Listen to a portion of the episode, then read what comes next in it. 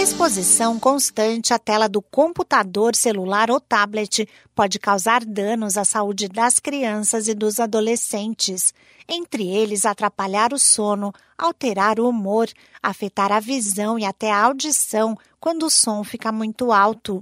Além de monitorar o uso e os horários, os pais não devem permitir o acesso antes de a criança completar dois anos de idade entre 2 e 5 anos, a recomendação da Sociedade Brasileira de Pediatria é para que o tempo não passe de uma hora, com o cuidado de escolher conteúdos indicados para essa faixa etária. Outra medida importante é sempre ficar atento a possíveis sinais de vício entre as crianças maiores, principalmente em relação aos jogos online. Olá, eu sou a Sig Aikmaier e no Saúde e Bem-Estar de hoje, o médico integrativo Vitor Curita diz que os pais devem ficar atentos em relação ao tempo que os filhos passam na frente do computador. Além disso, é importante perceber se o uso da tecnologia é prazeroso para a criança ou para o adolescente. Com o aumento da utilização desses aparelhos eletrônicos, esses aparelhos eles emitem uma onda, uma frequência de luz que o nosso cérebro, né, o nosso corpo, ele entende como a luz do sol.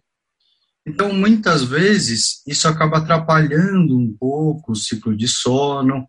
Então, é importante que tenha um diálogo entre pais e filhos para que exista um tempo é, pré-determinado que não atrapalhe nesse sono e que seja algo divertido, né? Algo que traga prazer. Se o jogo ele está sendo prazeroso, então isso pode ser observado como algo positivo.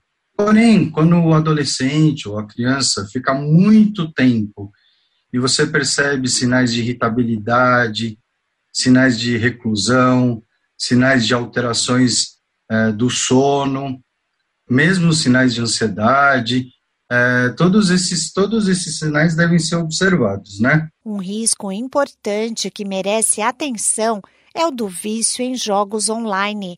Alerta o médico. Quando o adolescente ele inicia um jogo, é, durante os, os primeiros meses ou durante um tempo, o jogo ele traz uma sensação de prazer. Então você pode observar isso como uma criança mais alegre, como um adolescente é, mais comunicativo, mas com o passar do tempo, se a criança ou adolescente ele observar que existe a necessidade de estar jogando, mas não tem mais aquela sensação de alegria, de euforia, num bom sentido, é importante observar que essa criança ou adolescente ele pode estar se tornando um viciado. O médico integrativo Vitor Curita chama atenção para os sinais de alerta de vício nos jogos. Então ele começa a trocar o ciclo de sono, começa a dormir mais horas, ou passa horas de madrugada jogando, começa a ter alterações comportamentais em relação à parte alimentar, começa o consumo excessivo de energéticos, o consumo excessivo de alimentos que contenham açúcar, é, a irritabilidade,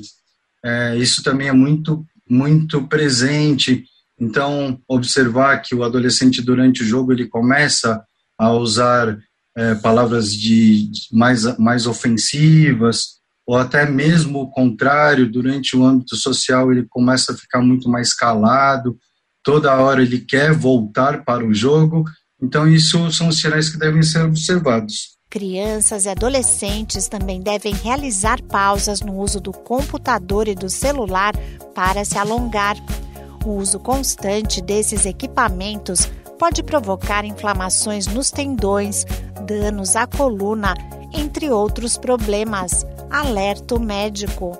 Esse podcast é uma produção da Rádio 2.